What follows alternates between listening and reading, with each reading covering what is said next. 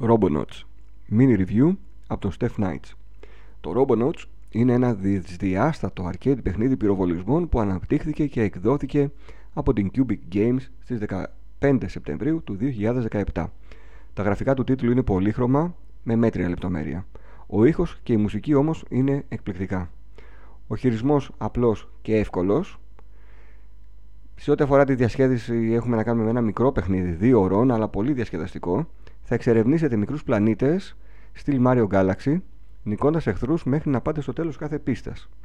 Δυστυχώς βρήκα εξαιρετικά δύσκολο το παιχνίδι όταν έπαιζα μονό, ακόμα και στο εύκολο, οπότε θα πρέπει να το έχετε λίγο στα υπόψη. Στο διπλό παιχνίδι κατεβαίνει η δυσκολία κατακόρυφα καθώς ο ένας μπορεί να κάνει revive τον άλλο παίχτη. Σε κάποια σημεία επίσης υπάρχουν κάποιοι γρίφοι που πρέπει να λύσετε. Στην τελική αν παίξετε με φίλους, όλα θα πάνε καλά και θα διασκεδάσετε. Αν παίξετε μόνοι σας, θα είναι πιο δύσκολα τα πράγματα.